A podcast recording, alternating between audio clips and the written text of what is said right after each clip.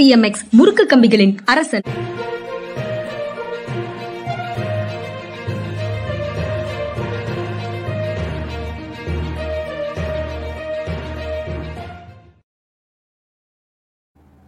வணக்கம். மனிதா மனிதா நிகழ்ச்சி. உங்களை சந்திக்கிறதுல ரொம்ப மகிழ்ச்சி. ஐயன் கார்த்திகேயன் இன்னைக்கு ஒரு சின்ன கம்யூனிகேஷன் கேப்பில் அவரால் கலந்து கொள்ள முடியவில்லை. நானே தொடர்ந்து சுதந்திர தின வாழ்த்துக்கள் சொல்லி நிகழ்ச்சியை நடத்தலாம்னு நினைக்கிறேன். பின்பற்ற வேண்டியது அடையாளங்கள் அல்ல விழுமியங்களே அப்படின்னு ஒரு கட்டுரையை நான் டைம்ஸ் ஆஃப் இந்தியாவில் படித்தேன். நேற்று நேற்று வந்து இணையதளத்தில் படித்தேன். அதை வந்து உங்களோட பகிர்ந்து கொள்ளலாம் அப்படின்னு நினைக்கிறேன். எம்ப்ரே அதாவது நாலஞ்சு விஷயங்கள் சொல்லி சொல்லியிருக்கிறாங்க வரிசையாக embrace the values not just symbols அப்படின்னு சொல்கிறாங்க இந்திய விடுதலைக்கான போராட்டத்தை நடத்துபவர்கள் என்ன விதமான விழுமியங்களை தாங்கி நின்றார்களோ இந்தியா எப்படி இருக்க வேண்டும் என்று அவர்கள் விரும்பினார்களோ அந்த விழுமியங்கள் தான் ரொம்ப முக்கியம். அதன்படி நம்ம இருக்கிறோமா இல்லையா அப்படின்னு பார்க்கறது தான் ரொம்ப முக்கியம். அதை விடுத்துட்டு அடையாளங்களை மட்டும் பிடித்துக்கொண்டு தொங்கிக் கொண்டு இருப்பதில் எந்த மன பலன்களும் இல்லை. அப்படின்னு அவங்க சொல்கிறாங்க அந்த கட்டுரையில் சொல்கிறாங்க அப்புறம் relearning the art of disagreement அப்படின்னு சொல்கிறாங்க ரீலேர்னிங் அதாவது மீண்டும் கற்கணும். என்ன எந்த கலையை நாம் மீண்டும் கற்கணும்? நமக்குள்ளே இருக்கக்கூடிய கருத்து வேறுபாடுகளை நமக்குள்ளே இருக்கக்கூடிய பண்பாட்டு வேறுபாடுகளை நமக்குள்ளே இருக்கக்கூடிய வழிபாட்டு வேறுபாடுகளை நமக்குள்ளே இருக்கக்கூடிய உணவு பழக்க வேறுபாடுகளை இந்த வேறுபாடுகள் எல்லாவற்றையும் உணர்ந்து அதோடு வாழ பழகிக்கொள்ளணும். அந்த அதோடு ஒற்றுமையாக வாழ பழகிக்கொள்ளணும். அந்த கலையை நாம் வந்து சமீப காலமாக வி- விட்டு கொண்டிருக்கிறோம். அதாவது மறந்து கொண்டிருக்கிறோம். அதை மீண்டும் கற்க வேண்டும் அப்படின்னு ரீலேர்னிங் அப்படின்னு சொல்கிறார் ரீஎஜுகேஷன் அப்படின்றத நீங்கள் வேறு எங்கேயாவது கேள்விப்பட்டிருக்க கூடும்.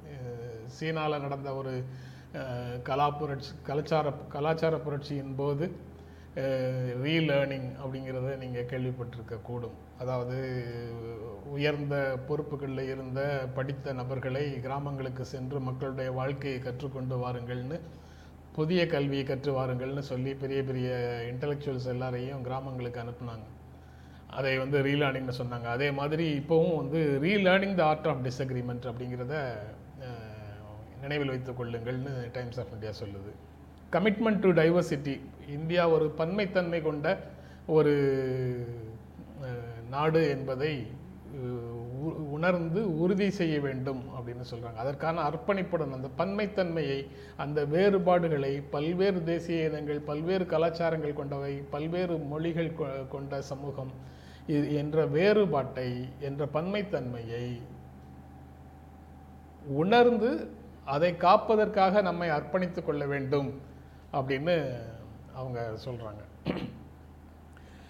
அதுவும் ரொம்ப முக்கியமான ஒரு செய்தியாக நான் பார்க்குறேன்.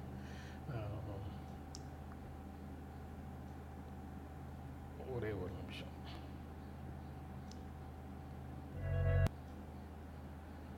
அதற்கு பிறகு rededication to personal and public morality தனிப்பட்ட ஒழுங்கு ஒழுக்கம் பொது ஒழுக்கம் போன்றவற்றுக்காக நம்ம மீண்டும் நம்மை த- அர்ப்பணித்துக் கொள்ள வேண்டும்னு சொல்கிறாங்க ஒருவரை ஒருவர் நம்ப வேண்டும் நம்பிக்கை கொள்ள வேண்டும். ஒருவர் மீது ஒருவர் நம்பிக்கை கொள்ள வேண்டும். இந்த ட்ரஸ்ட் பில்டிங்கிறது ரொம்ப ரொம்ப முக்கியம்னு சொல்கிறாங்க மோர் விமன் இன் பாலிடிக்ஸ்னு சொல்கிறாங்க reaching out to citizens outside our bubbles அப்படின்னு சொல்கிறாங்க அதாவது நம்மளுடைய கம்ஃபர்ட் ஜோன் தாண்டி நம்மளுடைய வட்டம் தாண்டி வட்டத்திற்கு வெளியே இருக்கக்கூடிய மனிதர்களை சென்று சந்திக்க வேண்டும் அவர்களோடு பழக வேண்டும் அப்படிங்கிறத சொல்கிறாங்க அதை விட்டுட்டு நம்ம சர்க்கிளுக்குள்ளே ஒரு மூடுண்ட சமூகமாக ஒரு மூடுண்ட நண்பர்கள் குழுவாக மூடுண்ட உறவினர் குழுவாக இருந்தோம்னா நமக்கு என்ன போதிக்கப்பட்டதோ அதை தாண்டி நம்மளுடைய சிந்தனையே வளராது.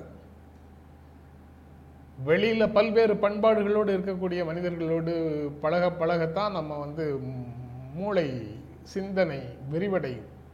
அதனால் டைம்ஸ் ஆஃப் இந்தியா சொல்லியிருக்கக்கூடிய அந்த கருத்து reaching out to citizens outside our bubbles அப்படின்னு சொல்கிறாங்க more women in politics striving to end inequalities நமக்குள்ளே இருக்கக்கூடிய எல்லா வித சமமற்ற தன்மையையும் போக்குவதற்கு போராட வேண்டும் அப்படின்றத சொல்கிறாங்க ending misuse of state power அரசு அதிகாரத்தை முறைகேடாக பயன்படுத்தாமல் இருத்தல். அதுக்கு ஒரு முடிவு கட்டுதல். அரசு அதிகாரத்தை முறைகேடாக பயன்படுத்துவதற்கு ஒரு முடிவு கட்டுதல்.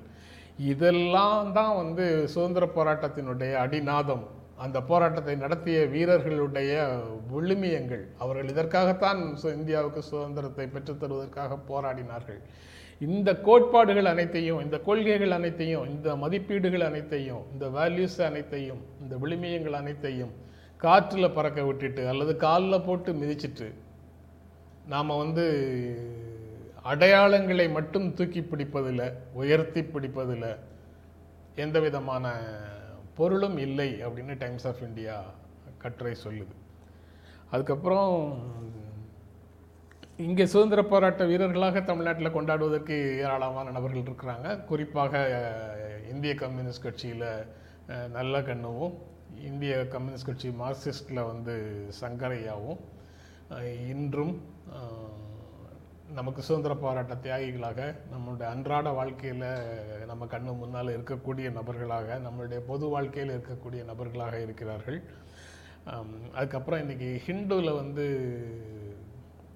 தந்தியிலையும் சில விஷயங்கள் போட்டிருக்கிறாங்க. சந் தந்தியில் வந்து நாற்பத்தி ஏழில் நேரு கொடியேற்றினாருங்கிற பழைய பிரிண்ட் எடுத்து போட்டிருக்கிறாங்க. இன்று ஹிண்டுலேயும் அதே மாதிரி போட்டிருக்கிறாங்க. அதுக்கப்புறம் ஹிந்துவில் நாம் போராடி பெற்ற உரிமைகளை காப்பாற்ற வேண்டிய அவசியம் இருக்குது அப்படின்னா அது பற்றி அந்த அவசியம் குறித்து நாம் போராடி பெற்ற உரிமைகளை காப்பதற்கான அவசியம் குறித்து முன்னாள் பிரதமர் டாக்டர் மன்மோகன் சிங் எழுதிய கட்டுரை ஒன்று இருக்குது அப்புறம் விடுதலைக்காக போராடிய வீரர்கள் முன்வைத்த கோட்பாடுகள் லட்சியங்கள் எல்லாம் எப்படி நெருக்கடிகளுக்கு உள்ளாகி இருக்குதுன்னு சொல்லி காந்தியினுடைய பேரன் கோபாலகிருஷ்ண காந்தி எழுதிய கட்டுரை ஒன்று இருக்குது அவர் முன்னாள் மேற்கு வங்க ஆளுநர். அவர் கோபாலகிருஷ்ண காந்தி எழுதிய கட்டுரையும் இருக்குது. நீங்கள் ஆங்கில ஹிந்து இன்று உங்கள் கைகளில் இருந்தால் அந்த இரண்டு கட்டுரைகளையும் படிக்கலாம்னு நினைக்கிறேன். அதுக்குள்ளே இருக்கக்கூடிய கண்டென்ட் பேசினா இன்னும் ரொம்ப நேரமாகுங்கிறதுனால அதை தவிர்க்கிறேன். ஆடியோ நாட் கிளியர்னு சொல்கிறாரு விக்னேஷ். அப்படித்தானா எனக்கு தெரியல. புரியல. அப்புறம் நண்பர்கள் எல்லாரும் சுதந்திர தின நல்வாழ்த்துக்கள் சொல்லிருக்கிறீங்க. ஜிஎஸ்டி இல்லாத நாடாக இந்தியா மாற சபதம் ஏற்போம்னு ஒரு ஒரு இந்தியா பற்றிய கற்பனையும் இருக்குது. அப்புறம் truth is one the wise called by various names Jawaharlal Nehru அப்படின்றதும் இருக்குது நண்பர்கள் நீங்கள் வந்து சுதந்திர தினத்தில் கலந்து கொள்வதற்கு விருப்பப்பட்டால் நான் லிங்க் வந்து டிஸ்கிரிப்ஷனில் போட்டிருக்கிறேன். நீங்கள் நேரடியாக கலந்து கொள்ளலாம் நிகழ்ச்சிக்குள்ளே. வேறு என்னோடு உரையாடுவதற்கு வேறு நண்பர்கள் இல்லை என்ற சூழலில். அப்புறம் தாமரை செல்வன் நேற்றோ முந்தா நாளோ பார்த்தேன். ரொம்ப நாளைக்கு அப்புறம் தாமரை செல்வனை பார்க்குறேன். அவர் மகிழ்ச்சி வரவேற்கிறேன். ஓகே. முன்னாடி மோசமாக இருந்தது இப்போ கிளியர் அப்படின்னு கேப்டன் சொல்லிட்டாரு. சித்ரா பார்த்திபன் அவங்களும் ஓகே சொல்லிட்டாங்க. ரைட்டு அப்போ அடுத்த செய்திக்குள்ளே போகலாம். மூவண்ணம் போற்றுவோம் மூடத்தனம் அடக்குவோம் அப்படின்னு நேற்று மு க ஸ்டாலின் ஒரு கடிதம் தொண்டர்களுக்கு எழுதுகிறார் அல்லது க- கட்டுரை. அவருடைய அறி அ- அறிக்கை அப்படின்னு வச்சுக்கலாம் அதை. மூவண்ணம் போற்றுவோம் மூடத்தனம் அடக்குவோம் அப்படின்னு சொல்கிறாரு என்ன நடந்தது? மதுரையில் என்ன நடந்தது? அது அப்படி நடக்கக்கூடிய விஷயங்கள் எல்லாம் நாம் வரவேற்கத்தக்க செய்திகள் அல்ல அப்படின்னு அவர் சொல்கிறாரு பாரதிய ஜனதா கட்சியினுடைய அரசியல் விளையாட்டுகள் தமிழ்நாட்டில் எடுபடாது அப்படின்னு சொல்கிறாரு அமைச்சருடைய கார் மேலே செருப்பு தேசிய செயல்கள் அது அந்த மாதிரி செயல்களில் ஈடுபட்டால் கடுமையான விளைவுகளை சந்திக்க நேரிடும் அப்படின்னு சொல்றாரு. அதாவது அவர் மென்மையாக அணுகுகிறார் அப்படிங்கிற மாதிரி கவலை இருக்குன்னு நான் சொல்லும்போது நேற்று கூட நண்பர் ஒருவர் வந்து ரொம்ப தீவிரமான குற்றச்சாட்டை முன் வச்சார். அதாவது கமெண்ட்ஸில் வந்து பார்த்தேன்னா நண்பர் எஸ்பிசி கருணாகரன் அவர் சொல்லியிருந்தார். அது மென்மையான போக்குன்னு நம்ம நினச்சிட்டு இருக்கிறோம் ஆனால் அது கோல கோழைத்தனமாக இருக்கக்கூடும் அப்படின்னு. அவங்களெல்லாம் வந்து எந்த விதமான சமரசமும் இல்லாமல் எதற்காகவும் நீங்கள் வந்து விட்டு கொடுக்காமல் அவர்களை எல்லாம் மூர்க்கமாக எதிர்க்க வேண்டும் கடுமையாக எதிர்க்க வேண்டும்.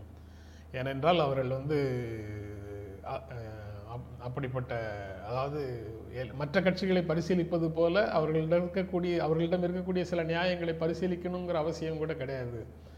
அல்லது எதிர்க்கட்சிகள் செய்கின்ற அவர்களுக்கு எதிராக இருக்கக்கூடியவர்கள் செய்கின்ற சில தவறுகளை நாமும் கண்டிக்க வேண்டும்ங்கிற அவசியம் கூட கிடையாது. அவர்கள் என்ன செய்தாலும் அதை நியாயப்படுத்தி இவர்களை எதிர்ப்பது தான் சரியாக இருக்க முடியும். அதுதான் சரியான செயல்பாடு. அந்த விஷயத்தில் மென்மையான போக்கும் சரியில்லை செயல்படாமல் இருத்தலும் சரியில்லை. அது கோழைத்தனமாகவே கருதப்படுங்கிற சென்ஸில் வந்து சொல்லியிருந்தாரு. நான் அந்த அந்த வகை- அந்த மாதிரி கருத்துக்களோட நான் அதை அணுகலை. அதனால் முதலமைச்சர் வந்து மென்மையாக நடந்து கொள்கிறார். சர்வாதிகாரி போல நடந்து கொள்ள வேண்டும். ஒரு உறுதியான தலைமை பண்பு வேண்டும்.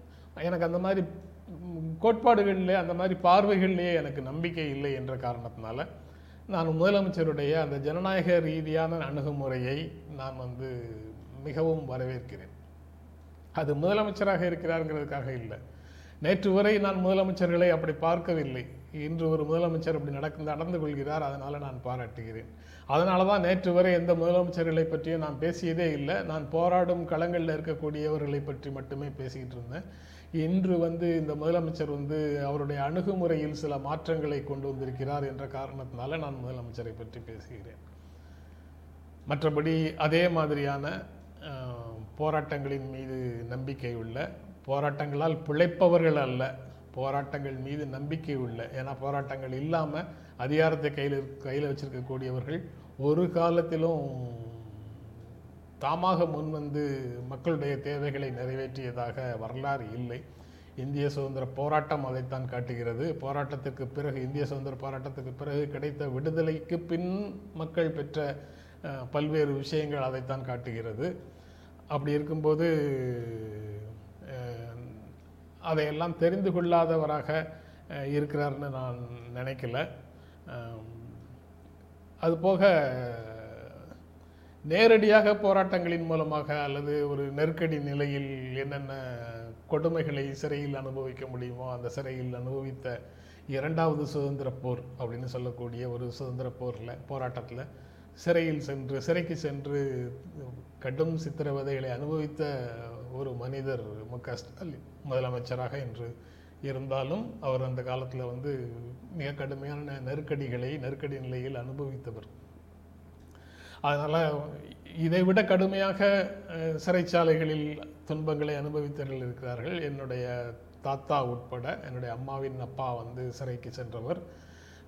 சுதந்திர விடுதலை போராட்டத்திற்காக சிறைக்கு சென்றவர்.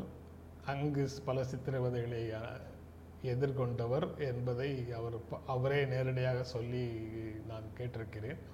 இப்படி பலரை சொல்ல முடியும். ஆனால் திடீரென்று வந்து அடையாளங்களை உயர்த்தி பிடிக்கின்ற நபர்கள் வந்து கடைசியில் என்ன செய்கிறாங்க அந்த அடையாளத்தை உயர்த்தி பிடிக்கிறோம் கையில் ஒரு கொடியை வச்சுருக்கிறோம் அந்த கொடியோட க- கொடி கட்டிய ஒரு கார் வருது அந்த கார் மேலே நம்ம செருப்படுத்து அடிக்கிறோம் அல்லது கல் எடுத்து அடிக்கிறோம் அப்படிங்கிற உணர்வு கூட இல்லாமல் வெறியூட்டப்பட்ட மனிதர்களாக மனிதர்கள் இருக்கிறாங்கல்ல. அதுதான் அதில் ரொம்ப கவலை தரக்கூடிய விஷயம் ஆபத்தான விஷயம். கடும் நடவடிக்கை மூலம் ஒடுக்குவது ஒரு வகை. ஆனால் அவர்களை அது போன்ற வெறித்தனத்திலிருந்து மீட்டெடுப்பதற்கு என்ன செய்ய போறீங்க? அந்த கூட்டத்தில் வந்து நின்றாலே அவர்கள் வந்து ஒடுக்கப்பட வேண்டியவர்கள் ஒழிக்கப்பட வேண்டியவர்கள்னு அணுக முடியுமா? அதை ஒரு மென்மையான போக்கோடு அவர்களை எஜுகேட் பண்ணுறதுக்கு ஒரு முயற்சியோட சில விஷயங்களை மேற்கொண்டால் அந்த மென்மையான போக்கை வந்து கோழைத்தனம்னு சொல்ல முடியுமா? அப்படின்னு பல கேள்விகள் இருக்குது அதை அதை வந்து ஈல்டாகிறார் அவர்களுடைய நெருக்கடிகளுக்கு விட்டு கொடுக்கிறார். கொள்கைகளை விட்டு கொடுக்கிறார். அரசினுடைய தன்மையை விட்டு கொடுக்கிறார்ங்கிற மாதிரியும் அது ஒரு பரந்த உணர்வாக பரவி வருகிறதுன்னு நேற்று கமெண்ட்ஸில் வந்து நான் பார்த்தேன். அப்படி அப்படி இருந்தால் யாருக்கெல்லாம் அந்த உணர்வு வருதோ அந்த உணர்வு உள்ளவர்களிடமிருந்து அந்த உணர்வை அவர்களிடமிருந்து நீக்குவதற்கான பிரச்சாரத்தை நீங்கள் உங்கள் உங்கள் மட்டத்தில் என்ன செய்யணுமோ செய்யணும். யாரோ ஒருவர் சொன்னார்னா நாமும் அந்த கருத்துக்கு ஈல்டாகி அப்படியே இருக்கணும்னு அவசியம் இல்லை. அரசியல் நிலைப்பாட்டில் அவர் வந்து பேசக்கூடிய விஷயங்களில் அவருடைய அரசியல் நிலைப்பாடு தெளி தெளிவாக தெரியுதா தெரியலையா? அது ரொம்ப முக்கியமானது. அதில் ஏதேனும் சமரசம் இருக்குதா? பிரதமர் அமர்ந்திருக்கிற மேடையில் தொடங்கி சாதாரணமாக பிற மேடைகள் வரை அல்லது அறிக்கைகள் வரை அவர் எடுத்துக்கொண்டிருக்கக்கூடிய நிலை அரசியல் நிலை அது வந்து ரொம்ப முக்கியம். அதிலிருந்து தான் நம்ம செயல்பாடுகள் தொடங்குது. அந்த நிலைப்பாட்டை அவர் மீண்டும் மீண்டும் சரியாகத்தான் சொல்கிறாருன்னு நான் நினைக்கிறேன். அதற்கு மாறாக ஆரியமும் திராவிடமும் ஒன்று அவர்களுக்குள்ள சமரசம் எட்டி விட்டார்கள் அப்படின்னுலாம் இப்போ நாளைக்கு டெல்லி போகிறாரு குடியரசுத் தலைவரையும் துணைத் தலைவரையும் பார்த்து வாழ்த்து தெரிவிக்கிறாரு. பிரதமரை சந்தித்து வருகிற சந்தித்து விட்டு வருகிறார். ஒலிம்பியாட் செஸ் ஒலிம்பியாடு நடத்துவதற்கான வாய்ப்பை கொடுத்து எங்களுடைய திறமையை வெளி உலகத்துக்கு கொண்டு வந்ததற்கு நன்றி. அதற்கு அப்படி ஒரு வாய்ப்பை கொடுத்ததற்கு நன்றின்னு நன்றி சொல்லப் போகிறாருன்னு வச்சுக்கோங்க. இது போன்ற பல்வேறு சர்வதேச போட்டிகளை எங்களுக்கு கொடுங்கள்னு அன்றைக்கே பேசினாரு. இப்போ அது மீண்டும் அந்த ஒரு கோரிக்கையை முன்வைத்தார்னா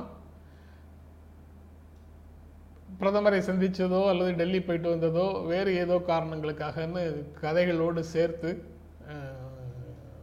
அஹ், சமரசமாய் கொண்டிருக்கிறார்கள்னு சொல்றதுல எந்த பொருளும் இருப்பதாக நான் நினைக்கல. அப்படி ஒரு கமெண்ட் வர்றதுக்கு முன்னாடியே நான் வந்து அதை பேசுகிறேன்னு நினைக்கிறேன். பட் என்ன சொல்கிறாங்க மக்கள்னு பார்க்கலாம். போயிட்டு பார்க்க முடியாமல் மற்ற ப்ரோக்ராம் எல்லாம் கேன்சல் பண்ணிவிட்டு திரும்பி வந்தவங்களை எல்லாம் கூட எல்லாம் சக்ஸஸ்ஃபுல்லாக போயிட்டு வந்தாருன்னு சொல்கிறவங்க அதிகமாக இருக்கிறாங்க. ஆனால் உருப்படியாக இணக்கமான நடம இணக்கமான ஒரு போக்கை கடைபிடிப்பதற்காக போயிட்டு வர்றவங்கள சரண்டர் ஆயிட்டாங்கன்னு சொல்கிற மனநிலை வந்து ஏதாவது ஒரு காரணம் கொண்டு மு க ஸ்டாலினை மக்களிடமிருந்து அந்நியப்படுத்த வேண்டுங்கிற முயற்சியாக மட்டுமே தான் எனக்கு தோன்றுகிறது. அதுதான். அவர் இப்போ மீண்டும் இந்த விஷயத்துக்கு சொல்கிறாரு அங்கே ஒரு சம்பவம் நடந்த உடனே அது தொடர்பாக என்ன நடந்ததுன்னு முழுமையாக தெரிந்து கொண்டு அவர் ரியாக்ட் பண்ணுறதுக்கான கால அவகாசம் கூட கொடுக்க கொடுக்காம உடனடியாக இதை பார்த்து கொண்டு இருப்பதா அப்படின்னு நம்ம வந்து இங்கே உணர்ச்சி வசப்படுவதில்லை ட்விட்டர்லேயும் யூடியூப்கள்லேயும் ஃபேஸ்புக்குகள்லேயும் நாம் உணர்ச்சி வசப்படுவதில் எந்த பொருளும் இல்லை. அதற்காக கையில் அகப்பை வச்சுருக்குறோம். அதில் எண்ணெய் இருக்குது அது சிந்திரக்கூடாதுன்னு கையிலேயே பிடிச்சிட்டு இருக்கிறதுலேயும் அர்த்தம் இல்லை. அப்படி அது செயல்படாமல் இருந்தால் செயல்படாமல் இருப்பதற்காக ஒரு நியாயத்தை கற்பிப்பதற்கு இந்த உதாரணத்தை இந்த எடுத்துக்காட்டை அண்ணாவின் பேச்சை எடுத்து சொல்லி செயல்படாமல் இருக்கிறதுலேயும் பொருள் இல்லை. ஆனால் அரசு செயல்படுகிறது. அரசியல் தன்னுடைய அரசியல் நிலைப்பாட்டை தெளிவாக சொல்கிறது. அதற்குள்ள நமக்கு அவசரம். மீடியா செட் பண்ணுற அஜெண்டாவுக்கு எல்லாரும் ஓடி வரணும்னு நினைக்கிறாங்க. அல்லது பாரதிய ஜனதா கட்சி செட் பண்ணுற அஜெண்டாவுக்கு எல்லாரும் ஓடி வரணும்னு நினைக்கிறாங்க. நீங்கள் பலியானா பலியாயிட்டு போங்க. அதுக்கு எல்லாரையும் ஏன் கூப்பிடுறீங்க? நீங்கள் விழுந்த குட்டைக்குள்ளே எல்லாரையும் விழணும்னு ஏன் கூப்பிடுறீங்க? அவங்கவுங்க வருவாங்க நிதானமாக வருவாங்க. குட்டைக்குள்ளே விழுறதுக்கு இல்லை எதிர்க்கிறதுக்கு. குட்டைக்குள்ளே விழுந்தவங்களையும் காப்பாத்துறதுக்கு வருவாங்க. அதுக்குள்ளே உங்களுக்கு மூச்செல்லாம் திணறிடாது. நீங்கள் போன பாதையில் நீங்கள் போங்க. அதுக்காக எல்லாரையும் வந்து போகும்போது சேரள்ளி போட்டுகிட்டே போக வேண்டிய அவசியம் இல்லை அப்படின்னு நினைக்கிறேன் நான்.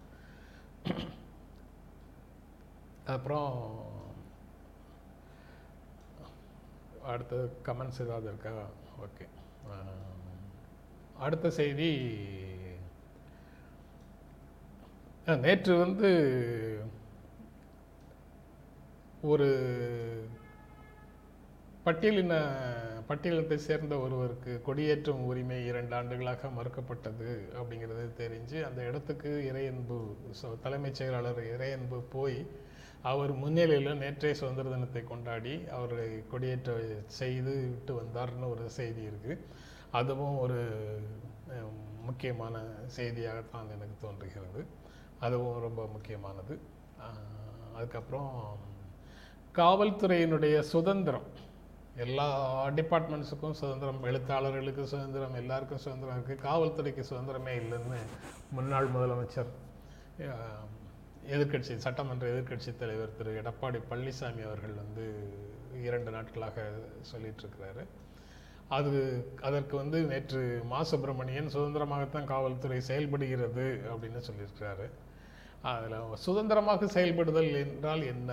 காவல்துறைக்கு அவர் கொடுத்த சுதந்திரத்தை போலவா? தூத்துக்குடியில் வந்து பதிமூன்று பேர் சாவதற்கு காரணமாக இருந்த துப்பாக்கி சூடு. நான் டிவி பார்த்து தான் தெரிந்து கொண்டேன். அப்படின்னு சொன்னாரே. அப்படிப்பட்ட சுதந்திரமா? இல்லை காவல்துறையோட நீங்கள் எந்த விஷயமும் எதை எதை கண்ட்ரோல் பண்ணணும் கண்ட்ரோல் பண்ணக்கூடாதுன்னு ஆஸ் எக்ஸிக்யூட்டிவ் ஹெட்டு நீங்கள் வந்து சொல்லவே சொல்லவே மாட்டிங்களா? அப்படியெல்லாம் சொல்லாத முதலமைச்சராகத்தான் நான்கு ஆண்டுகள் இருந்தீங்களா? போலீஸ் ஸ்டேஷனில் போய் மாவட்ட செயலாளர் அல்லது நகர செயலாளர் ஆளும் கட்சியினுடைய நகர செயலாளர்கள் போய் காவல்துறையில் செயல்பட விடாமல் தலையிட்டு கொண்டே இருக்கிறார்கள்னா அவர்களுடைய தலையீட்டை எல்லாம் காவல்துறை கேட்க வேண்டிய அவசியமே கிடையாது. அந்த மன உறுதி காவல்துறைக்கு இருக்குதா இருக்கணுமா அப்படிங்கிறத நீங்கள் சொல்லுங்கள் அதில் ஒரு நெருக்கடி வந்தால் ஆளுங்கட்சிக்கு எதிராக அவர்களுடைய தலையீட்டுக்கு எதிராக அப்படி தலையிட்டவர்கள் மீது நடவடிக்கை எடுக்காமல் இருக்கும் அரசுக்கு எதிராக மக்கள் வருவாங்க.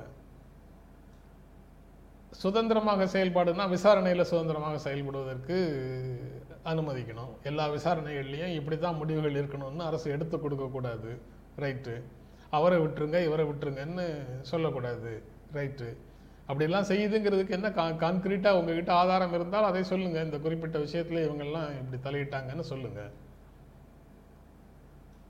இதற்கு முன்னால் இதே போன்ற குற்றச்சாட்டுகள் வந்திருக்குது. அப்போல்லாம் பரவலாக எல்லா இடங்கள்லையும் தலையிடுகிறார்கள் அப்படிங்கிற செய்தி வந்து பரவலாக எல்லா இடங்கள்லேருந்தும் வந்துகிட்டு இருந்தது.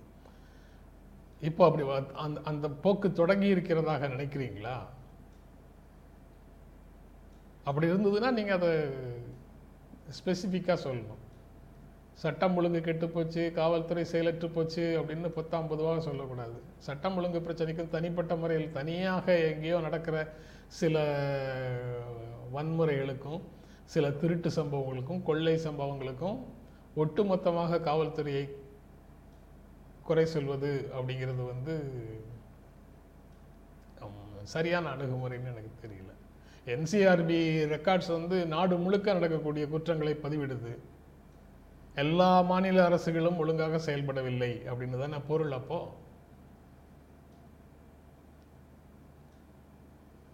எதுக்கு எதுக்காக சொல்றீங்க அதை? நேரடியாக இந்தந்த வேலைகள் நடக்குது அரசில் அந்த அதில் அரசினுடைய அதிகாரம் முறைகேடாக அந்த டெண்டர் டெண்டர் பார்த்துட்டு அந்த பொறுப்பை இவர்களிடம் கொடுத்ததில் முறைகேடாக அரசின் அதிகாரம் பயன்படுத்தப்பட்டிருக்கிறது. ஏதோ ஃபேவரிட்டிசம் இருக்குது நெப்போட்டிசம் இருக்குது அப்படிங்கிற விஷயத்தை நீங்கள் ஸ்பெசிஃபிக்காக சொல்லி அதற்கான பிரச்சாரத்தை அதை சரி செய்வதற்கு எதிர்கட்சியாக எதிர்க்கட்சியாக என்ன செய்யணுமோ அதை செய்யுங்க என்னால் புரிந்து கொள்ள முடியும். மக்களால் புரிந்து கொள்ள முடியும். நான் குடிமக்களில் ஒருவனாகத்தான் பேசுகிறேன் மற்றபடி ஸ்பெஷல் தகுதி எனக்கு எதுவும் கிடையாது. தகுதி என்பதுக்கு என்ன பேர்? குவாலிஃபிகேஷன் கப்பாசிட்டியா அப்படின்னுலாம் ஆய்வு செய்ய வேண்டி செய்துட்டு இருக்கிற நாட்கள் இது. வேறு எந்த சிறப்பு தகுதியும் இல்லை. குடிமக்களில் ஒருவனாகத்தான் உங்களோடு பேசுகிறேன். எதுக்காக இந்த பாரத் இதற்காக எதற்காக இந்த மாதிரி ஒரு நிலை அப்படிங்கிறது எனக்கு புரியல. அது அவங்க செய்ய வேண்டிய அவசியம் எதுவும் இருக்கிறதாகவும் நான் நினைக்கல. ஆனால் பாரதிய ஜனதா கட்சி சாரி திராவிட முன்னேற்றக் கழகத்தினுடைய ஆட்சியில் காவல்துறை செயலற்று விட்டது. காவல்துறையில் இதயம் ஈரல் முதல் எல்லா பாகங்களும் செயலற்று கிடக்கிறது அப்படின்னு முன்னாள் முதலமைச்சர் எடப்பாடி பழனிசாமி சொல்கிறார் அதுக்கு பதிலாகத்தான் நல்வாழ்வுத்துறை அமைச்சர் மா. சுப்பிரமணியன் அவர் ஒரு அறிக்கை வெளியிட்டிருக்கிறாரு. கன்சல்டேஷனை வந்து செயலற்ற தன்மைன்னு சொல்லக்கூடாது. அதிகாரிகளோட கன்சல்ட் பண்றதுங்கிறது ஒரு நாகரிகமான ஜனநாயக ரீதியான பண்பாடு. பலர் வந்து எல்லாமே முதலமைச்சருடைய மூளைக்குள்ள எல்லா முதலமைச்சர்களுக்கும் அல்லது எல்லா பிரதமர்களுக்கும் அவர்களுடைய மூளைக்குள்ள எல்லா விஷயங்களும் இருக்குன்னு நினைக்கிறாங்க. ஆஃபீஸுக்குள்ள மேனேஜருக்கு எல்லாம் தெரியும்னு நினைக்கிறாங்க. அதெல்லாம் உண்மையிலேயே அப்படிலாம் கிடையாது. அவர்களுடன் அவர்களோடு பணியாற்றக்கூடிய எல்லாருடையும் கலந்து பேசி அதிலிருந்து அவர்கள் ஒரு கூட்டு முடிவை அவர் தன்னுடைய முடிவாக அறிவிக்கிறார். மற்றபடி அவர்களுடைய அணுகுமுறை எப்படி இருக்குங்கிறதுல தான் அவருடைய கேரக்டர் இருக்குது மற்றபடி அரசு எடுக்கக்கூடிய முடிவுகள் வந்து கூட்டு முடிவாக தான் இருக்க முடியும். அதை பொறுப்பில் இருக்கக்கூடியவங்க அறிவிக்கிறாங்க. அதற்கு பொறுப்பேற்றுக் கொள்கிறார்கள் அந்த முடிவுக்கு.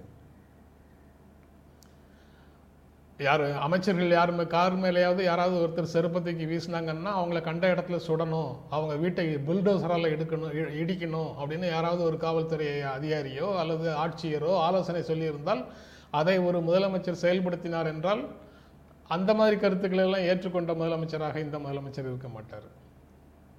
அந்த மாதிரி கருத்துக்களை அவ- இடது கையால் புறந்தள்ளிட்டு இவர் வந்து கல் தூக்கி வீசுறவனையும் அவங்க தூக்குறவங்களையும் கையில் இருக்கக்கூடிய கம்பால் தள்ளி விடுறதோ அல்லது கையால் தள்ளி விடுறதோ அந்த இடத்துல இருந்து அப்புறப்படுத்துவதற்கான முயற்சிகளை தான் எடுக்கிறாங்க. இரண்டு மூன்று இடங்களில் மாறாக நடந்திருக்குது. அது தவிர கா விசாரணை விசாரணையின் போது மரணங்கள்ங்கிறது ந- பல இடங்களில் நடந்திருக்குது. அது எல்லாம் விசாரணைக்கு உட்பட்ட உட்பட்ட விஷயங்கள்.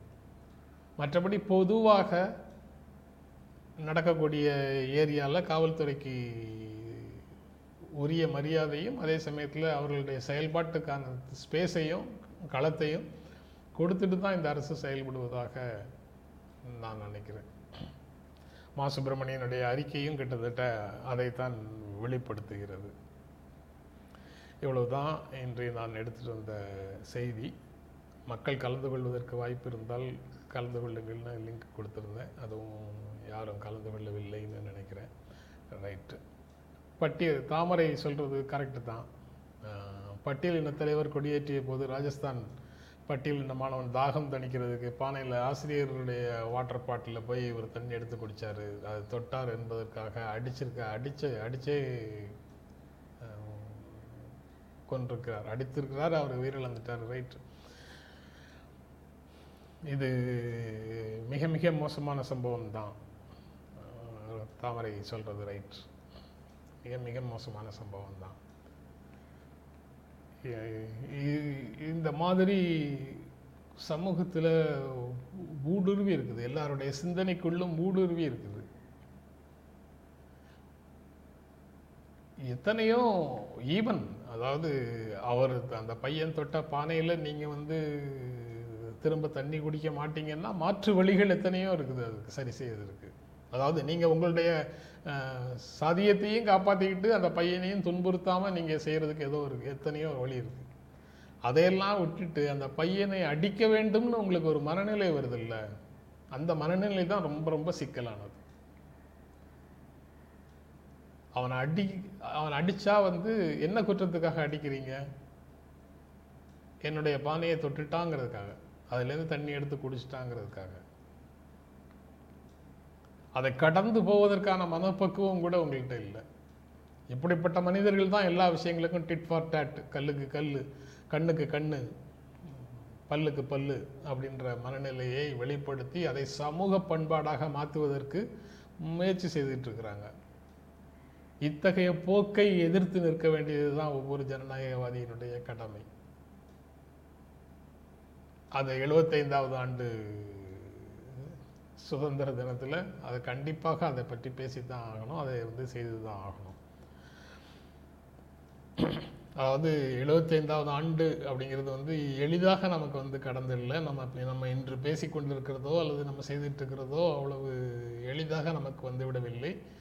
இந்த நிலையை நாம் எட்டுவதற்கு ஏராளமான மனிதர்கள் எண்ணற்ற போராட்டங்களில் ஈடுபட்டிருக்கிறார்கள் ஏராளமான அடக்குமுறைகளுக்கு உள்ளாகி இருக்கிறார்கள். அப்படி தங்களுடைய வாழ்க்கையை இழந்து படிப்பை இழந்து பொருளாதாரத்தை இழந்து சொத்துக்களை இழந்து இந்த நாட்டுக்கான விடுதலையை பல்வேறு நபர்கள் பல் பல்லாயிரக்கணக்கான மக்கள் வந்து பெற்று தந்திருக்கிறார்கள். அதில் உங்களுக்கு போதாமை இருக்குதுன்னு சொல்கிறீங்களா இருக்குது உண்மைதான். கிடைத்தது அரசியல் விடுதலை தான் பொருளாதார விடுதலை இல்லை சமூக விடுதலை இல்லை அப்படின்னு சொல்கிறீங்களா இருக்கு உண்மைதான். அதை சரி செய்வதற்கு தொடர்ந்து வணக்கம் இசன் மாரூஃப். எவ்வளவு அசிங்கமாக சொம்பு தூக்காதீர்கள் ரைட்டு அற்புதமான மொழி. அவர்களிடம் பிச்சைக்கு விலை போகாதீர்கள். என்ன பிச்சை இட்டுட்டாங்கன்னு நீங்கள் சொல்லுங்கள் நீங்கள் இஷ்டத்துக்கு சொன்னீங்கன்னா நீங்கள் வச்சிருக்கிற கருத்தெல்லாம் யாரோ இட்ட பிச்சையின் காரணமாக உங்கள் மனசுக்குள்ளே வந்த கருத்தா? நாகரீகமாக பேசுவதற்கு முதல்ல கற்றுக்குங்க ஒரு இடத்துல வந்து. என் மேலே மரியாதை இருக்குங்கிறதுலாம் ரைட்டு. அது எப்படி வந்தது? நான் எங்கேயாவது சொன்னேன்னா அது எப்படியோ நீங்கள் நான் பேசுகிறத வச்சு தான் நீங்கள் வந்திருக்கிறீங்க. அதே கருத்து தான் நான் என்றைக்கும் பேசிகிட்டு இருக்கணும்னு என்ன இருக்குது என்ன அவசியம் இருக்குது எனக்குள்ள சிந்தனை மாற்றம் வரக்கூடாதா?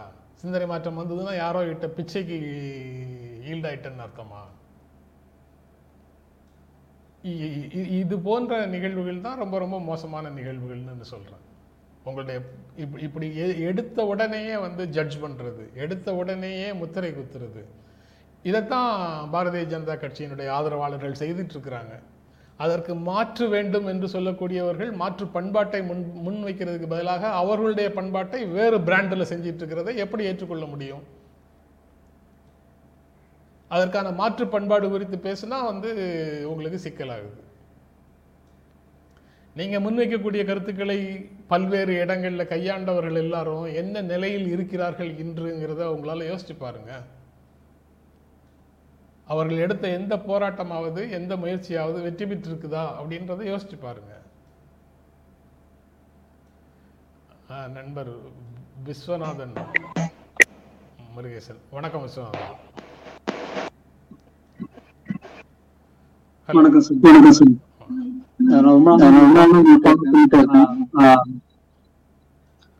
முதல்ல வந்து முதல்ல வந்து வாழ்த்துக்கள். நன்றி நன்றி. தங்களுக்கும் அதே. நன்றி நன்றி ரொம்ப பிடிக்கும். பார்த்துட்டு நன்றி நன்றி.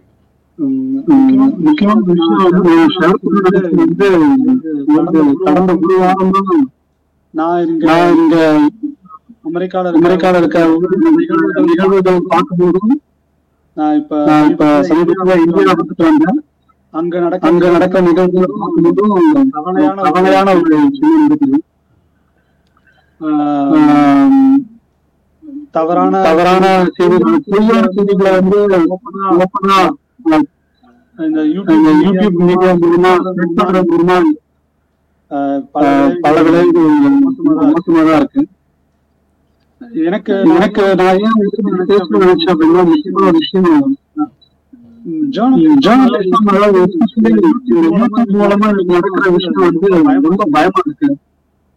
எக்ஸ்பெக்டேஷன் எடுத்துட்டா கூட everybody everybody ஒரு. ஒரு ஒரு ரெண்டு மட்டும்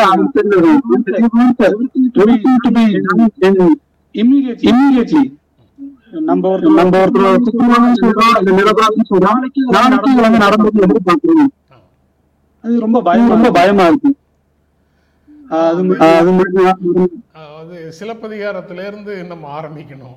இந்த மாதிரி உடனடி நீதி வழங்கி என்னென்ன விளைவுகள் வருது அப்படிங்கிறது வந்து நம்ம அங்கேருந்து தெரிஞ்சு தெரிந்து கொள்ள வேண்டும்.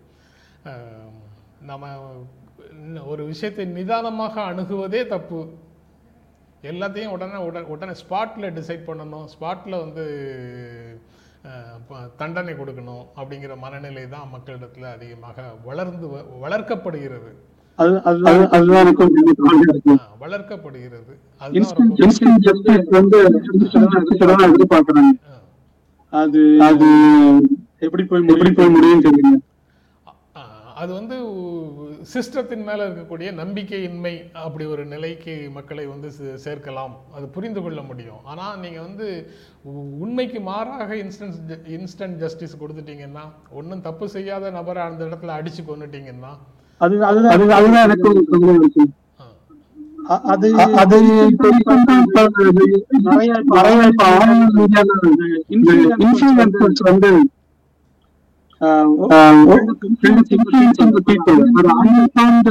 மெஜாரிட்டி ஆஃப் தி பாப்புலேஷன் வந்து இவங்க இவங்க அது இல்லாம அது இல்லாம எல்லா எல்லா பாலிட்டிக்ஸ் யாரும் யாரும் நல்லா அப்படிங்கிற ஒரு ஒரு இதுல போகும்போது at end of the day பீப்புளோட மைண்ட்ல வந்து ஆ எல்லாரும் ஒண்ணுதான். ஓட்டு போட்டா என்ன? ஓட்டு போடலாம் என்ன? அப்படின்னு சொல்ற ஒரு நிலைமைக்கு புஷ் பண்ணிட்டு திடீர்னு ஒரு நாள் வந்து நான் தேர்ந்தெடுத்து வந்தேனா அடுத்த நாள் எல்லாம் மாறிடும். அப்படின்னு சொல்றாங்கல்ல நம்ம வந்து நம்ப சுச்சுவேஷனுக்கு கொண்டு போயிடுவோம். அது என்னை பொறுத்த வரைக்கும் டுவெண்ட்டி சிக்ஸ்டீன்ல இங்க அமெரிக்கால நடந்துச்சு. அதே மாதிரி இங்க நம்ம நம்ம நாட்டில் நடக்க வாய்ப்புகள் இருக்கு. At end of the day வந்து we all have to trust the institutions கான்ஸ்டிடியூஷனை believe பண்ணும். ஒரு ப்ராசஸை ஃபாலோ பண்ணும். அப்படிங்கிற ஒரு இது இல்லாம எல்லாரும் வந்து உடனே இன்ஸ்டன்ட் எல்லாம் நடந்துடணும் இன்ஸ்டன்டா நான் நாளைக்கே மாறிடும். இவர் ஜெயிச்சாரா? நாளைக்கு எல்லாத்தையும் மாத்திடுவாரு யாராலையும் யாராலையும் எதையும் உடனடியாக மாற்றிவிட முடியாதுங்கிற அடிப்படை புரிதல் கூட இல்லாமல் நம்ம வந்து நிர்வாக அரசு நிர்வாகத்தையோ அரசியலையோ புரிந்து கொள்ளவே முடியாது. எந்த ஊரில் எந்த ஊர்ல எல்லாம் மாறி இருக்குது? தலிபான்களாலேயும் முடியாது கம்யூனிஸ்ட் கட்சிகளாலேயும் முடியாது சமூக நீதி பேசக்கூடிய கட்சிகளாலேயும் முடியாது காங்கிரஸ் கட்சிகளாலேயும் முடியாது சங்கிகளாலேயும் முடியாது. பொறுமையாக வேலை செய்யறதை தவிர there is no shortcut to success தான். பொறுமையாக வேலை செய்வது ஒன்று தான் வழி. அதை வந்து நீங்க கையாலாகாத தன்மை அப்படின்னு சொன்னா அது உங்களுடைய பார்வை. நீங்க வச்சுக்கோங்க. அதாவது நீங்க என்ன உங்களை சொல்லல. கையாலாகாத தன்மைன்னு நீங்க வந்து யாராவது நினைச்சாங்கன்னா அதை வந்து அவங்க வீட்டில் அவங்க அவங்க அவங்க அவங்களுடைய கருத்தாக வச்சுக்கிட்டோம். அதை எதற்காக வந்து அடுத்தவங்க மேல திணிக்கிறீங்க? நான் நீங்க நினைக்கிற அதே கையாலாகாத தன்மையோட ஒருவர் இருக்காருன்னு எல்லாரும் நம்பணும்னு ஏன் திணிக்க வர்றீங்க உங்க கருத்தை நீங்க சொல்லுங்க சொல்லிட்டு போங்க. உங்கள் கருத்தை ஏற்காதவர்கள் மேல வசைபாடக்கூடிய அதிகாரத்தை உங்களுக்கு யார் கொடுத்தது? அதுதான் வந்து பாரதிய ஜனதா கட்சியினுடைய ஆதரவாளர்கள் எடுக்கக்கூடிய நிலை. அதே மனநிலையும் அதே விதமான பண்பாடும் தான் உங்களிடமும் இருக்கும் என்றால் நீங்கள் தாராளமாக வைத்துக் கொள்ளுங்கள். நாங்கள் ஒரே நாணயத்தின் இரண்டு பக்கங்கள்னு பல விஷயங்களை பார்த்துருக்குறோம். அப்படித்தான் நீங்களும் இருக்கீங்கன்னு நாங்கள் நினச்சிக்கிறோம். அதை விட்டுட்டு அந்த முடிவை வந்து எல்லார் மேலேயும் திணிக்கிறது எல்லாரிடம் எல்லாருக்கையும் அதே அதே விஷயத்தை வந்து இம்ப்ளிமெண்ட் பண்ணுறது அதாவது திணிப்பதற்கு முயற்சி செய்கிறதுங்கிறது வந்து சரியான அணுகுமுறையாக இருக்காது. பட் நீங்கள் விஸ்வநாதன் நீங்கள் முன் வச்சது வந்து ரொம்ப ரொம்ப முக்கியமானது. நீங்கள் ரெண்டாயிரத்தி பதினாறில் யூஎஸில் நடந்ததையும் சொல்கிறீங்க இங்கே ரெண்டாயிரத்தி இருபத்தி நாலில் அதே மாதிரியான நிலை வருமா வராதாங்கிற ஒரு ஒரு புள்ளியில தான் இன்னைக்கு இந்திய அரசியல் வந்து ஃபுல்லாக நகர்ந்துகிட்டு இருக்குது. ஓகே. பார்ப்போம் பார்ப்போம் ரொம்ப நன்றி. நன்றி. கலந்து கொண்டது. நன்றி. நன்றி. நன்றி.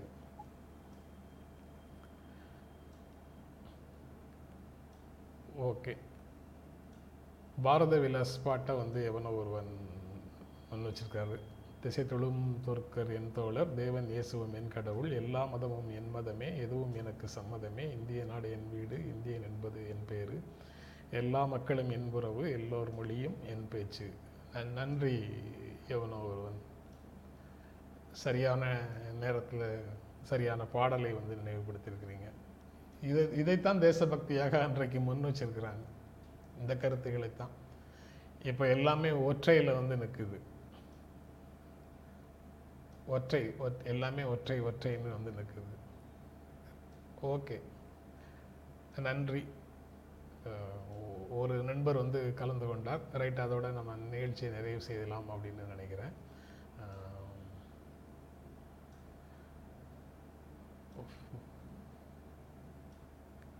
இல்லை இல்லை இல்லை இல்லை. சுகன் சுகத்தன் மகன். இல்லை இல்லை. பலியாகியவர்கள் இல்லை இல்லை. அது அந்த- அந்த ஒரு மனநிலை வந்து எல்லார் இடத்துலையும் வளர்ந்துட்டு ஒரு- ஒரு சில இடத்துல வளர்ந்துட்டு இருக்குதா அதுக்காக அதுக்கு பதில் சொல்கிறேன் மற்றபடி ஒன்றும் இல்லை. அதாவது ஒரு என்ன மனநிலைன்னா இ- இவர்கள் வந்து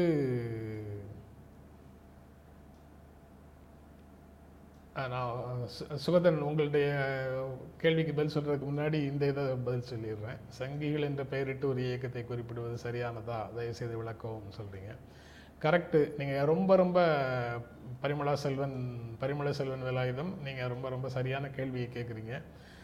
அந்த பெயரே வந்து ரொம்ப ரொம்ப நல்ல பெயர் தமிழ்ச்சங்கம் கண்ட தமிழர்களுக்கு சொந்தமான பெயர் சங்கம்ங்கிற பெயர் நம்ம நம்ம நம்மகிட்ட இருக்க வேண்டிய பெயர் ஏராளமான போராட்டங்களை தொழிலாளர்கள் விவசாயிகள் நடத்திய மாபெரும் போராட்ட வரலாறு. இன்றைக்கி அது அந்தோலன் ஜீவிகள்னு யாராலேயோ கிண்டல் செய்யக்கூடிய இடத்துக்கு போயிருக்கலாம். ஆனால் பல போராட்டங்களை நடத்திய பல்வேறு தொழில் தொழிற்சங்க போராட்டங்கள் தொழிற்சங்க நடவடிக்கைகள் மூலமாக தமிழ்நாட்டு மக்களுடைய வாழ்க்கையை மேம்படுத்திய சங்கங்களின் வரலாறு தமிழ்நாட்டில் இருக்குது ஆக சங்கத்தை சேர்ந்தவர்கள் சங்கத்தை சேர்ந்தவர்கள்னா தமிழ் சங்கத்தை சேர்ந்தவர்களாகவோ தொழிற்சங்கத்தை சேர்ந்தவர்களாகவோ அந்த சங்கம் சங்கி அப்படிங்கிற பெயர் வந்து நமக்கு தான் இருக்கணும். ஆனால் யாருக்கோ முத்திரை குத்தி யாருக்கோ அந்த பட்டத்தை கொடுத்துட்டு அந்த பட்டத்தையும் வந்து நம் நம்ம மனசில் அது பதியிற அளவுக்கு அப்படி வந்திருக்குது. நானும் இங்கே அதை அதை பயன்படுத்தி பயன்படுத்தினேன். நான் பொதுவாக பயன்படுத்துறது இல்லை. ஆனால் அந்த ஃப்ளோவில் வந்து நம்ம படித்து படிச்சிட்ருக்கிற நம்ம கேட்டுட்ருக்கிற சொற்கள் வந்து நம்ம அறியாமல் ஆள் மனதில் பதிந்து பதிந்து விடுகிறதுங்கிறதுக்கு இதுவும் ஒரு உதாரணம். அதனால தான் இனியவை கூறல் அப்படிங்கிறதுக்காக இனிய விஷயங்களை பற்றி மட்டுமே. இனிய விஷயங்கள் தான் நெகட்டிவான விஷயங்களை பேசக்கூடாதுன்னு இல்லை. இனியவை அதாவது எல்லா எதை பற்றி பேசினாலும் சரியான முறையில் பேசணும் அப்படிங்கிறது அவசியமாகுது. அந்த சங்கீன சொற்றொடரை பயன்படுத்துறது சரியில்லை தான். அப்புறம் சங்கம் சங்கம் என்பது என்ன? சங்கத்தில் இருக்கக்கூடியவர்கள் தானே. சங் ச- உறுப்பினராக இருக்கக்கூடியவர்களை சங்க உறுப்பினர்னு சொல்கிறதுக்கு பதிலாக சங்கின்னு சொல்கிறாங்க இது வந்து ராஷ்ட்ரிய ஸ்வயம் சேவக் சங். அந்த சங் அப்படிங்கிறது தான் இங்கேயும் வந்து சங்கியாக மாறுது அப்படின்னு நினைக்கிறேன். ஓகே. ஓகே. சாரி நான் அந்த அற்ப விமர்சனங்கள்னு அற்பம்னு அப்ஜெக்டிவும் போட வேண்டாம். அது விமர்சனம் அது ஒரு விமர்சனம். ஆனால் என்ன விமர்சனம்? முத்திரை குத்தக்கூடிய விமர்சனம். அதாவது அ- அந்தோலன் ஜீவிகள் அர்பன் நக்சல் என்ன தேச விரோதி ஆன்டி இண்டியன் ஆன்டி நேஷனல் அப்படின்லாம் சொல்கிற மாதிரி திமுக சொம்பு அப்படிங்கிறதும் ஒரு முத்திரை குத்துற விமர்சனம். அந்த விமர்சனம்ங்கிறது வந்து சரியான அணுகுமுறை கிடையாது. அப்படிங்கிறத சொல்கிறதுக்கான முயற்சி தான். அது ஒருவர் கேள்வி கேட்கறதுக்கு பதில் சொல்வதன் மூலமாக தானே அந்த அதே கருத்துக்கள் இருக்கக்கூடியவர்களுக்கு பதில் சொல்ல முடியுது. அதற்காக யாரோ ஒருவர் என்றையோ ஒரு நாள் கேட்கக்கூடிய கேள்விக்கு பதில் சொல்ல வேண்டியது இருக்குது. அது குறிப்பிட்ட நபருக்கு கொடுக்குற மரியாதை அல்லது அந்த நபர் கொடுக்குற கமெண்ட்டுக்கு மனம் காயப்பட்டு கொடுக்குற ரியாக்ஷன் அப்படிங்கிற மாதிரி பொருள் இல்லை. பர தினந்தோறும் பல்வேறு நபர்கள் பல்வேறு வார்த்தைகளில் இந்த விஷயத்தை சொல்லிட்டு இருக்கிறாங்க. ஸ்டாலினை பாராட்டினா அவங்க வந்து திமுக சொம்பு. அவங்க பணம் வாங்குறாங்க அல்லது வேறு ஏதோ சலுகைகள் வாங்குறாங்க. அதனால தான் வந்து பாராட்டுகிறார்கள் அப்படின்னு இவர்களாக ஒரு முடிவுக்கு வந்துட்டு அதே விஷயத்தை பிரச்சாரம் செய்யக்கூடிய ஒரு மனநிலையில் இருக்கிறாங்க. அந்த மனநிலையை அந்த மனநிலையை போக்க வேண்டும். அது இவங்க உறுதியாக அரசியல் நோக்கத்துக்காக அப்படி பிடிச்சிட்டு நிற்கிறவங்கள நம்ம ஒன்றும் செய்ய முடியாது. அப்பாவிகளாக பலர் வந்து இவங்க செய் சொல்கிறதெல்லாம் கேட்டு அப்படியே ஈல்டாகி போகிறாங்கல்ல அவங்களிடத்துல அட்ரஸ் பண்ணணும். நம்ம கருத்தோட நம்ம கூடவே இருக்கிற ஆட்களை இது அவர்களை கு- குஷிப்படுத்தி அவர்களை உற்சாகப்படுத்தி ஊக்கப்படுத்தி அவர்களை நம்ம கூடவே தக்க வைத்துக் கொள்வதற்கான பேச்சை பேசுகிறதா இருந்தால் பேசலாம். அது ஒரு பகுதி தானே இருக்க முடியும். எதிர்ப்பக்கத்துக்கு ஈல்டானவங்களே வின் ஓவர் பண்ணுறது எப்படி? அவங்களுடைய மனசாட்சியோட நீங்கள் உரையாடினா தானே அவங்கள வந்து நீங்கள் வின் ஓவர் பண்ண முடியும். நான் வின் ஓவர் பண்றதுன்னா எனக்கு பர்சனலாக வின் ஓவர் வின் ஓவர் பண்ணுறதுங்கிற அர்த்தத்தில் நான் பேசல. அது ஒரு ஈக்குவாலிட்டி அல்லது சோஷியலிசம் அல்லது social justice secularism democracy federalism போன்ற முக்கியமான இந்திய சுதந்திர இந்தியாவின் முக்கியமான விழுமியங்களை ஏற்றுக்கொள்கிற மனநிலைக்குள்ளே கொண்டு வர வேண்டியது தான் அதில் முக்கியமானது. அந்த விழுமியங்களுக்காக நிற்க வைக்கிறது தான் முக்கியமானது. அதற்குள்ளே இருக்கக்கூடிய பெட்டி பாலிடிக்ஸ் யாராவது ஒருத்தர் அவர் அவர் இவர் இவர் அப்படின்னு பேசுகிறது அரசியல்லாம் வந்து அன்றாட பேச்சுக்களோட முடிஞ்சு போகக்கூடிய விஷயம். ஆனால் அடிப்படையில் வேர் வி ஸ்டாண்ட் அப்படிங்கிறது இந்த இந்த விழுமியங்கள் பக்கத்தில் எங்கே நிற்கிறோங்கிறது தான். அந்த உணர்வை உருவாக்குவதற்காக ஒரு முயற்சியாகத்தான் பேசிகிட்டு இருக்கிறோம். கட்சிகள் ஆதரவாக இந்த கட்சிக்கு ஆதரவு அந்த கட்சிக்கு ஆதரவுங்கிற நிலையே கிடையாது. இந்த விழுமியங்களுக்காக நிற்கும்போது இந்த விழுமியங்களை அழிப்பதற்கு முயற்சி செய்பவர்களுக்கு எதிராக நிற்க வேண்டியது இருக்குது. இந்த முயற்சிகளை எப்போதும் அவர்கள் கொள்கையாக கொண்டிருந்தார்கள். ஆனால் நேரடியாக வந்து அதை செயல்படுத்தும் போது அதற்கு எதிரான கருத்துக்களை இன்னும் வேகமாக பேச வேண்டியது இருக்குது அவ்வளவுதான். ஐக்கிய முற்போக்கு கூட்டணி ஆட்சியில் இருக்கிற வரைக்கும் ஐக்கிய முற்போக்கு கூட்டணியினுடைய தவறுகளை பற்றி பேசிகிட்டு இருந்தோம். எல்லாரும். அப்போ வந்து அது ஒரு முக்கியமான பிரச்சனையாக வரல. அதாவது அவர்களுடைய கருத்துக்களை பேச வேண்டியது இருந்ததுங்கிறது உண்மைதான். ஆனால் அது வந்து ஒரு முக்கியமான பிரச்சனையாக வரலன்னா இந்த எதிர்வினைகள் அவ்வளவு தூரம் வரல. இவர்களை பற்றி பேசும்போது எதிர்வினை கடுமையாக வருது அவ்வளோதான் பல்வேறு வடிவங்களில் வருது பல்வேறு ரூபங்களில் வருது. எல்லாம் சேர்ந்து தான் வருது. அதனால அதை பற்றி பேச வேண்டியதாக இருக்கு. ரைட் ராஜீவ் நேரம் அதிகமாயிடுச்சு sorry okay sir okay sir வணக்கம் வணக்கம். சொல்லுங்க. வணக்கம் சார் எனக்கு கொஞ்சம் எனக்கு கொஞ்சம் ஒரு சில விஷயங்கள் இருக்கு சார் என்னன்னா என்னன்னா இப்போ இப்போ பிஜேபிக்கு பிஜேபிக்கு வந்து அரசியல்வாதிகள் அரசியல்வாதிகள் வந்து நிறைய சொல்றாங்க இது மக்கள் மத்திய இது மக்கள் மத்தியில போய் சேருது. இந்த பொய் இந்த பொய்கள் அவங்க பொய் தான் சொல்றாங்க. எப்படி மக்களுக்கு மக்களுக்கு திருப்பி சொல்றது? மக்கள் எப்படி மக்கள் எப்படி தெரிஞ்சுப்பாங்க? எப்படி தெரிஞ்சுக்குவாங்க? எதிர் பிரச்சாரங்கள் மூலமாக தெரிய வைக்கணும். ஒன்று ஆனா நமக்கு ஆனா நமக்கு பிரச்சாரங்களை பண்றது இல்லையா சார் யாருமே. மற்றபடி இது வந்து அந்த பொய்களுக்கெல்லாம் நம்ம வந்து தடுப்பூசி போட்டிருக்கிறோங்கிற நம்பிக்கையில தமிழ்நாட்டுல நிறைய பேர் இருக்கோம். தமிழ்நாட்டுல மட்டும் தமிழ்நாட்டுல மட்டும்தானே சார் இருக்கு? ஆமா தமிழ்நாட்டுல மட்டும்தான் பிரச்சனை. அதானே பிரச்சனை. அது- அதுதான் பிரச்சனை. ஏன்னா நான் வெளியே நான் வெளியே இருக்கேன். இந்தியால தான் இந்தியால தான் இருக்கேன் நான் வெளியே இருக்கேன். இங்கேயும் இங்கேயும் வந்து மக்கள் மக்கள் மத்தியில பிஜேபி பிஜேபி பண்ற பிரச்சாரங்கள் நல்லா நல்லா இறங்கி ஆழமா இறங்கி இருக்கு என்னால உணர என்னால உணர முடியுது அவங்களோட பேசுறது அது மட்டும் இல்ல அது மட்டும் இல்ல சார் இன்னொரு கேள்வி வந்து இப்போ இப்போ பிஜேபி பிஜேபி கட்சியில இருந்து வேற வேற இப்போ திமுகவுக்கோ அதிமுகவுக்கோ வராங்க. இவங்க எவ்வளவு இவங்க எவ்வளவு தூரம் கொள்கை வெளிப்பாடோட இருப்பாங்க. நாளைக்கு இவங்க நாளைக்கு இவங்க ஒரு சிந்தைகளா மாற வாய்ப்பு ஒரு வாய்ப்பு இருக்கு இதை எப்படி பாக்குறீங்க இதை எப்படி பாக்குறீங்க சார்? நாளைக்கு?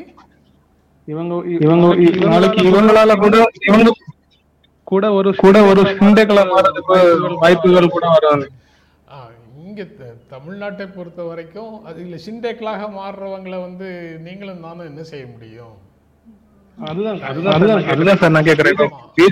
அதாவது அது எல்லாமே வந்து எப்படி நீங்க வந்து இடி ரைட்ஸ் வந்தாலோ இன்கம் டேக்ஸ் ரைட்ஸ் வந்தாலோ உங்களா உங்களிடம் பிடிபடுவதற்கு எதுவும் இல்லை மறைப்பதற்கு எதுவும் இல்லைங்கிற நிலையில உங்க வாழ்க்கை முறை இருந்ததுன்னா நீங்க தைரியமா இருக்க முடியும் உங்கள் எவ்வளவு பேர் எவ்வளவு பேர் இருக்கு ஆ, ஆ, அப்போ நம்ம வந்து வேற ஒண்ணுமே செய்ய முடியாது. வேற ஒண்ணுமே செய்ய முடியாது. அதுதான் அதுதான் சார் நம்மளுடைய அரசியல் இப்ப இருக்கிற பிரச்சனை. பிரச்சனை ஆமா.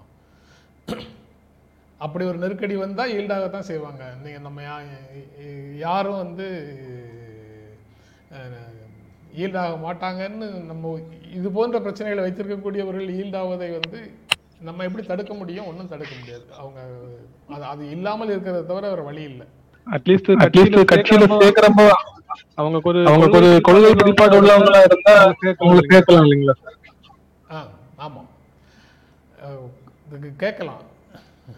ஆனால் கட்சியின் மேலே பிடி பிடித்தம் இருந்தாலும் அவர்களுடைய அஹ், நடைமுறை அப்படியே இடி வந்து பண்ணிட்டாலும் என்ன பண்ணிட முடியும்? என்ன பண்ணுவாங்க? அவங்க அவங்க அவங்க வந்து இன்கம் டேக்ஸ்லேருந்து வந்துட்டு போனாங்கன்னா நீங்கள் சம்பாதித்த பணத்தை கொடுக்க போறீங்க. முறைகேடாக சம்பாதிச்ச பணத்தை கொடுக்க போறீங்க. கட்ட இன்னொன்னு காங்கிரஸ் ஆட்சியில வந்து காங்கிரஸ் எம்பி காங்கிரஸ் எம்பிக்கள் மேலேயே ஊழல் இருந்துச்சுன்னா கைது பண்ணி- கைது பண்ணிருக்காங்க நடவடிக்கை எடுத்திருக்காங்க. ஆனா இந்த ஆனா இந்த எதுவும் எதுவும் இல்ல. அதை நம்ம அதை நம்ம எப்படி ப்ரூவ் பண்றது? ஊழலே சொல்ல முடியுமா? அப்படி இல்லை. அது திரும்ப வந்து காங்கிரஸ் ஆட்சியில் வந்து உள் அவங்க ஆட்சி நடக்கும்போதே அதை பற்றியெல்லாம் பேசுவதற்கான ஸ்பேஸ் இருந்தது. அந்த ஸ்பேஸ் இப்போ இல்லை. எல்லா துறைகள்லையும் எல்லாரும் பேசுவதற்கு அஞ்சுகிறார்கள். அச்சம் நிறைந்த ஒரு சூழல் இருக்குது. அதை அதை மாற்றுவதற்கு அதிகாரத்தை முதல்ல அவர்களிடமிருந்து மக்கள் மாற்றுவதற்கு தயாராக இருக்கிறார்களான்னு பார்க்கறது தான் ஒரே வழி.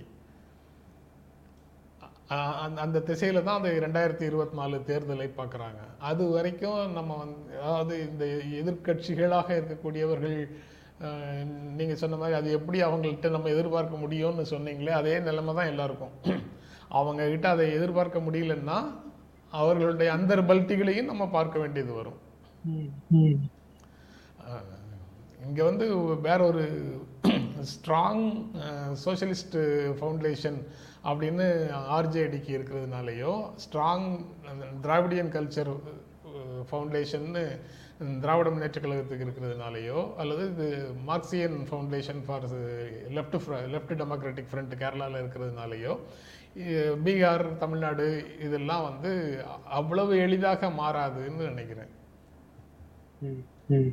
கட்சி வந்து ஈல்ட் ஆகாதுன்னு நினைக்கிறான் லாலு பிரசாத் யாதவுக்கு எதிராக தண்டனைகள் வந்திருக்குது. அவர் அப்படியே இருக்கிறாரு.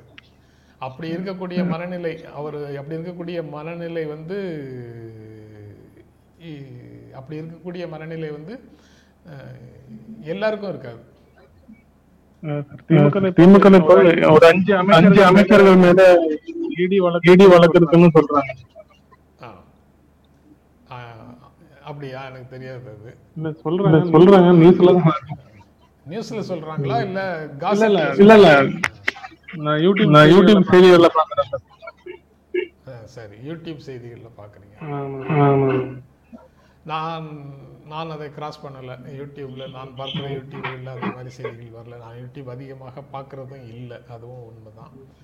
நான் பெரும்பாலும் அச்சு ஊடகங்களையும் பெரு காட்சி ஊடகங்களையும் தான் பார்க்குறேன். அதனால தெரியல.